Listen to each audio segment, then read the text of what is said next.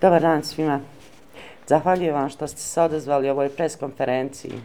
Ja sam Aisha Mujala, članica udruženja građana jer nas se tiče. A uz mene su danas i aktivisti našeg udruženja koji se već četiri godine bore za zatvaranje deponije Ubara koja već desetljećima truje Mostar i cijeli sliv rijeke Neretve. Danas smo se okupili kako bi sa vama podijelili našu veliku pobjedu Nakon više od godinu dana od kako se udruženje jer nas se tiče pokrenulo tužbu protiv plana prilagodbe upravljanja otpadom za regionalnu deponiju Ubarak izdano od Federalnog ministarstva okoliša i turizma, kantonalni sud u Sarajevu je 2.12.2022. godine donio presudu u našu korist. Poništio je rješenje Federalnog ministarstva okoliša i turizma i predmet vratio ministarstvu na ponovni postupak bez prava žalbe. Postojeći plan prilagođavanja prilagođavanja je donesen samo forme radi, a ne u cilju rješavanja nagomilanih problema deponije Ubarak, koja odavno e, realno, ani formalno, pravno ne ispunjava uslove za rad. Ova presuda potvrđuje naše sumnje da je grad Mostar plan prilagođavanja pokušao nametnuti kao trenutno rješenje, da je namjera u stvari bila pretvoriti ga u trajno tako što bi deponija Ubarak ostala na istoj lokaciji. Iz tog razloga zahtijevamo da se konačno riješi ovaj problem u skladu sa zahtjevima građana, a to podrazumijeva hitnu sanaciju postojeće deponije i pronalaženje nove lokacije. Podsjećamo, u svojoj dugogodišnjoj borbi susretali smo se sa različitim problemima, borili smo se na sve moguće načine i koristili sve pravne mehanizme koji su doveli do toga da samo dobivenom presudom još jednom potvrdili opravdanost naših nastojanja, koji opravdanu sumnju i iskrene namjere odgovornih osoba u vlasti koje su prije dvije godine obećale da će deponija Uborak biti zatvorena, a time i riješen naš problem.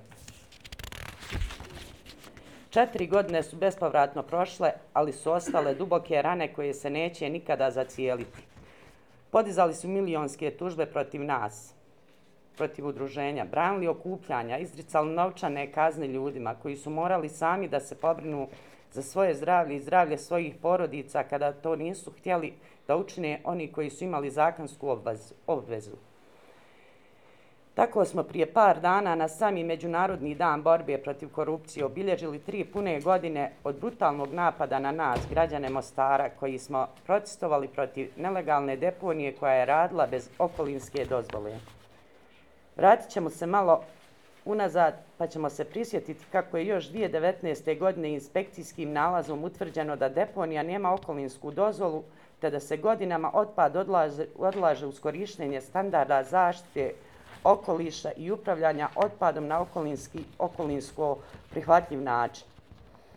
Uspostavom gradskog vijeća Mostara učinilo se da će rješenje ovog problema krenuti ubrzanim tempom. Međutim, politika je ponovo upetljala svoje prste i uložila sve napore kako bi ovaj problem riješila za njih najbezbolniji način, obzirom da su pokazali nedorasli ovom zadatku. Priča o zatvaranju deponije i iznalaženju nove lokacije se polako stišala, a u javno se plasirala priča kako nema odgovarajućih lokacija za novu deponiju, te da se pojavio problem prepunjenosti postojeće deponije, te da treba hitno donijeti plan prilagodbi odlaganja smeća na postojećoj deponiji kako grad uskoro ne bi bio zatrpan smećem, što bi prouzročilo razvoj raznih bolesti. U novembru 2020. godine javno preduzeće deponija DOO Mostar je Federalno ministarstvo okoliša i turizma podnijelo zahtjev za e, odobrenje plana prilagođavanja uprav, eh, upravljanja otpadom za regionalnu deponiju Uborak Buđevci u Mostaru, a koji je izradila, izradila ovlaštena kuća Enova DOO Sarajeva. Grad Mostar je zaprimio plan prilagođavanja od javne deponije i izjasnio se na plan ističući da je usvoje scenarij broj 2 te da se postupak može nastaviti. Plan je prije toga predstavljen e, zainteresiranim na javnoj raspravi na kojoj smo i mi imali priliku uložiti svoje komentare i primjedbe. Ministarstvo je imenovalo stručnu komisiju za ocjenu plana prilagođavanja koja je dala svoju ocjenu nakon čega je donesen zaključak da se stručna ocjena zajedno sa mišljenjem konsultanata i zaključima tematske sjednice uvrste u plan prilagodbe e, što je na kraju što na kraju nije ni učinjeno. Znači, naše primjedbe i zahtjevi da se deponija zatvori najkasnije u roku od tri godine, što podrazumijeva plan prilagođavanja po scenariju 1, ocjene od, stru, eh, od strane članova stručne komisije koji su iznijeli brojna zapažanja, komentare i primjedbe na plan prilagodbe, pa i na ona koja se odnose na iznalaženje nove lokacije i zatvaranja deponije, te tabela sa novim primjedbama koje su evidentirane od strane ostalih e, zainteresiranih stranaka nisu se našli u konačnom dokumentu. Presudnom poništenom rješenju federalnog ministarstva. U poništenom, e, poništenom rješenju koje je ministarstvo izdalo e, e stoji čak da je stručna komisija dala pozitivnu ocjenu na plan. To nije istina jer je Iz, iz obrazloženja presude evidentno da je čak jedan od članova komisije u svom izvještaju utvrdio kako cijela lokacija deponije, stare, e, stare deponije i nove regionalne deponije ima negativan utjecaj na okoliš da je treba zatvoriti. Na naše brojne primjedbe, kao ni na brojna inspekcijske nalaze i mjere koje su izrečene zbog stanja na deponiji uborak, konsultant koji je trebao razmotriti i ocijeniti sve komentare se izjasnio šturo, a ministarstvo se uopšte e, na naprijed navedena nije osvrnulo u poništenju rješenja. Građani traže hitno zatvaranje ove deponije, a ne dalje prolongiranje plana prilagođavanja na minimalno 5 godina, to je do 2027. ili 2029. godine. Izgradnju novih ploha deponije umjesto prioriteta pronalaska nove lokacije i zatvaranja već postojećih ploha. Što se tiče grada Mostara, isti je plan prilagođavanja prihvatio po scenariju 2, kojim je e, predviđena sanacija postojeće deponije nakon pronalaska druge, druge lokacije ili otvaranja novih ploha za odlaganje komunalnog otpada. Ali kako u drugoj lokaciji do danas nema ni pomena i svega ovoga možemo zaključiti kako gradsko vijeće i odgovorne osobe grada Mostara izgubilo dvije godine igrajući se sa svojim građanima ne razmišljajući o posljedicama.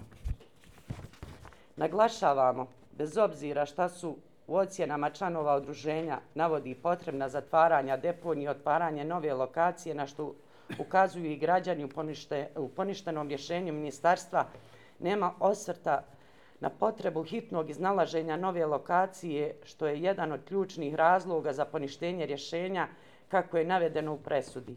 Međutim, poručujemo im da mi ne odustajemo i da je ova sudska presuda koja vraća nadu u pravosuđe bih još više učvrstila naš stav da idemo do kraja. Ne mogu nas pokolebati ni tužbe, ni kazne, ni prijetnje, ni njihova šutnja na naša stalna pitanja šta su do sada učinili na pronalasku nove lokacije. Kad, ćemo, eh, kad ta ćemo morati priznati da nisu dorasli uloge koju smo im dodijeli u suprotnom, ako smo u krivu još uvijek imaju šansu da odmah sjednu i krenu sa nalaskom nove lokacije. Hvala. Dobar dan. Ovako, na kraju samo da posjetimo. Samo da... sekund.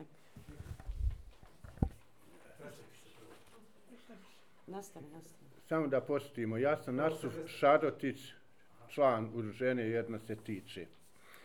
Posjećamo da je u septembru 2021. godine pokrenuta tužba protiv okolinske dozvole izdate od strane Federalnog ministarstva okoliša i turizma koja još nije riješena. Nadamo se da će u ovom slučaju pravda pobjediti i da će presuda biti donešena u našu korist i u korist svih građana grada Mostara. Ovom prilikom toliko. Hvala vam svima što nas pratite ove, sve ove godine. I još jednom hvala na dolasku. U slučaju da imate pitanja, stojimo vam na raspolaganju.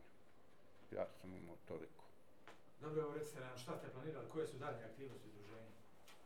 Um, daljnji koraci udruženja odluč, odlučit će uprava udruženja. Trenutno smo um, vezani uslovnim kaznama, još uvijek nemamo fizička okupljanja, ne možemo ih napraviti. Pravno radimo što možemo, dakle, e, tužba još jedna je tu. Radit ćemo dalje e, e, u ostvarenju naših ciljeva u svakom slučaju, a to je zatva, konačno zatvaranje deponije i saniranje. E, ja nisam najbolje razumio za ovoga što ste pročitali. Da li se vi za, zalažete za, za, za, za nove plohe ili da se to zatvori da malo to pojasni? Mi se zalažemo, dakle, da budemo jasni, za zatvaranje deponije. Nema novih ploha, nema novog proširenja deponije. Ova deponija je prevršila sve svoje mjere. Ona jednostavno više ne može primati otpad. Idu previše visoko, već su otišli. Znači, ova je e, deponija još prije dvije godine trebala biti zatvorena, odnosno 60-ih prošlog vijeka je trebala biti zatvorena. Još neko?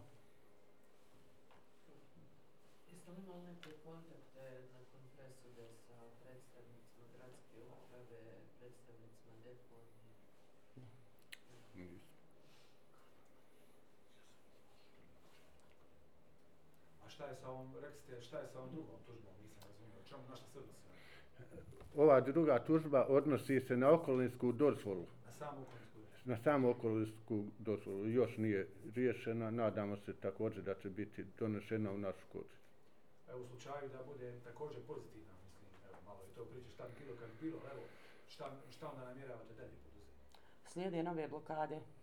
Lepo kao. Nove blokade deponije, znači ovaj put zaista, ali zaista mi ćemo je zatvoriti. Ako vlast ne uradi ono što treba da radi, mi ćemo uraditi. Ovaj put ćemo je zaista zatvoriti. Ako bude i ova druga tužba u vašu korist.